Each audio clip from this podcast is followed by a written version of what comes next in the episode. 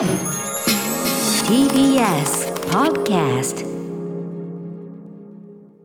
時刻は7時48分になりました。TBS ラジオキーステーションに生放送でお送りしているアフターシックスジャンクション。ここからは新概念提唱型投稿コーナー金曜日の企画はこちら。中小概念警察。中小概念警察。はいということで丁寧に言い換えていただいてありがとうございます。ありがとうございます。えっ、とねあのさ中小概念に行く前えにさっきの空白表ね頑張ってやりましたけども映画ええ。映画空白ムービーウォッチ面で。あの言及し忘れてたところでさていうか時間なくなっちゃってちょっとそこまであのー最後の方で寺島しのぶさん演じるねそのはい。非常にこう善意満ちたゆえにまあまあからまあよく言えば空回り。それがちょっともうもはやちょっと一種あの一線を越えてくるえねえー草壁さんという女性がいてありますよ。彼女がまあ僕のさっきの表の中で言うまあ言っちゃえばこうあってこう自分で自分が嫌になっちゃう瞬間っていうのが出てくるじゃない、でそこの描写まずさあのボランティアに一緒にやってるあの女女性もねちょっとええ。えっと俳優さんの名前がちょっとあれなんだけど、彼女もすごいこう良かったですよね。あの彼女がそのなんていうのビラ配りに結局付き合わされてるってくだりは例のすごい頭抱えながら笑っちゃうっていう今回のまあ言っちゃえばちょっとだけユーモラスな瞬間のまあでもまあ彼女にとっては大変なことで。そうそうでそこでさあのカレーの件一件があってそう、ねフード描写ですよ。寺島まさにフード描写、うん。でその寺島さんが、ね、カレーをさ、こう掃除しようとこぼれちゃったのを掃除しようとした時に、まあ、常識的に考えれば、新聞とかを散らして、ねえー処理するというかね何かに染み込ませてやるっていうのが当然それでちりとりでやるっていうことだけど、直接やっちゃって。そうなのよ。でね。分そ多分彼女がその掃除の仕方知らないわけはないから多分動転してていろいろ気が捉えててそれでなんかあら声を荒げてしまった自分にもがっかりしてて。あららげてうん。でそこでハッと悪いが私何やってんだ。でであそこなんかもうあんなこと思いつくつまりそのカレーの掃除の仕方失敗みたいな。はい。うん。すごいな。もう絶妙でしたよねあの表現の仕方がねもそうね今僕が言ったようなひあの表現っていうのはつまりその僕がまあ大抵の観客がこう読み取るものであってはい。なんかそれが言葉でひ説明されるわけではなくいや本当にすごいですよね。そうそう。絵で伝わってくるのよ。フードを介して、ね新たなうん。フードそうそうそう、ね。見事でした。掃除失敗というね、もうね。描写がございました。はい。ということで皆さん皆さんも空白ご覧になっていただきたいというわけで中小概念言説日々使っている言葉の中でねよく考えると親というようなね用法をしているような言葉がいっぱいあるんじゃないかということでそのあたりをべしべし取り締まっていこうということで今日はどんな電話が来ているのか電話ねあのねうちの署にねでかたタレコミが来てるのかな？はい。聞いてください。こちら。ラジオネームゆずるさん9歳からのタレコミですこんばんは。初めて投稿する小学4年生のゆずると言います。いろんな言葉を知っている歌丸さんはすごいと思います。今回取り締まってほしい言葉それは豚小屋です。うん。普通は豚小屋って汚い部屋などを例えるときによく使われる言葉ですが本来豚が綺麗好きなのは歌丸さんすでに知っていますよね。だから友達に「お前の家は豚小屋だな」と言われたら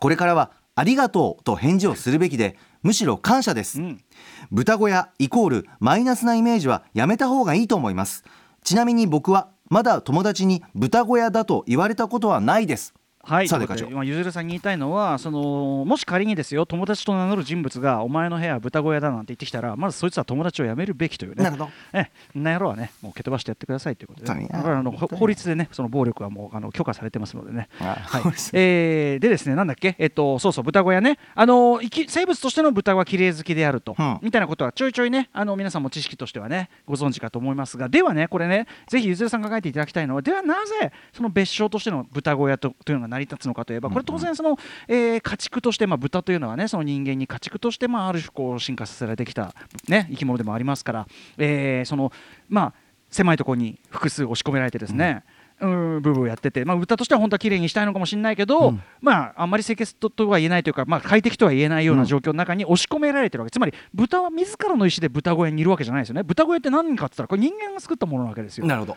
つまりその豚小屋というワードの中には、うんその人間が勝手に押し込めている家畜小屋というのを下に見ると、はあ。豚そのものというよりはその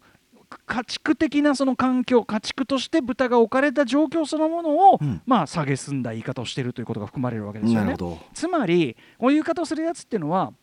豚という生き物っていうかもうあれですね食肉用のその家畜全般のうん。その性というものに対するですねまあ問題意識であるとか、うん。まあ普通にお肉を食べる時の畏敬の念であるとかですね。そういったものを書いているというかですね。うん。自分はそういうものをその当然の権利として食べるというねほう。うんなんか人間の思い上がりというかねそういうところだから思いが至ってないわけですその豚小屋だなんて。ああだから豚小小屋って使う人はなんかなんかその人に何か露呈しちゃうんだなそうなんです。もし友人がその豚小屋だなんて言ったらそれは君あ君はそのだからこの人はね言わなくていいですよ。そういうそういうこと言ったって分かるわけないんだからそういうやつはね。あだからこいつはこういうねその家畜とかそういうものに対するあの思いが至らずにでイメージとしてこういう言葉を誰から聞いたか知らないけど、うん。コピーロボットのように使っていると。コピーのように使ってるロボットのように使ってるだけだなとうんということで、ぜひですね、これ、ゆずるさんにはお勧めしたいのは、人が何かこう悪いこと、ネガティブなことを人に投げかけてるとしましょう、悪口として。ええまあ、それ突然こう褒められたことではないですしね、うんうん。まあ、場合によってバカ野郎、この野郎って腹も立つと思いますが、そこで我々が考えるべきは、ではなぜこの人はね、これが悪口だと思っているのだろう、豚小屋が悪口になる、よく考えたらおかしな話だなと分かっているゆずるさんであれば彼がなぜ豚小屋というのを別称としてね、えーあの蔑み言葉として使っているのかという、これを考えることによって、彼より明らかに一段上に立った思考ができる。一段上に立った気持ちにもなれる。さすればえーその彼のようなですね人にこうね、えー汚い悪口を投げかけてるような状態と同じ目線ではいなくなるという、こうこういうことがあるわけです。はあなので全体にそういう考え方をしてみてはいかがでしょうか？いいですね、ああなるほど。ああこいつは分かってないんだと。そういうの念が足りないんだと。ちなみに豚というねこれが豚というのはまあその罵りとして確かに使われます。用法は様々でございまして、ええ例えば、えーこれからねゆずるさんいろんなアメリカ映画なんか見てますとねえーそれこそこの間のブラックパンサーパーティーブラックパンサー党を描いたですね、えーユダブラックメシア裏切りの代償これにもですね品質します。つまりそのピッグピッグ。これは要するに警官のことをですねおまわりさんですね。犬のおまわりさんって言いますけどね、ピッグなんてこれはその警察に対する英語的アメリカ的なね、えーそのディスる表現なわけですけども、ねこれもやはり多分これはやっぱり家畜その要するにシステムに飼いならされたねそっか。というような意味もあるんじゃないでしょうか。なるほどね。そうそうそうとかね。まあ、かようにですねその罵りというワードにはですねその文化的背景とかね、うんうんうん。えーそのことが生まれるに至った背景があるわけなんでございます。まあ、そんなことまで考えながらですね使う、えーどうしてもゆずるさんが人を罵りたい時もあるでしょう。そういう時は、えーより有効な、ね、この豚小屋とかそういうレベルではなくですねなるほど。よりその人にね、えー心に深く傷を残し二度と取れないような峠を はい、鍵のように刺さって取れないようなワード。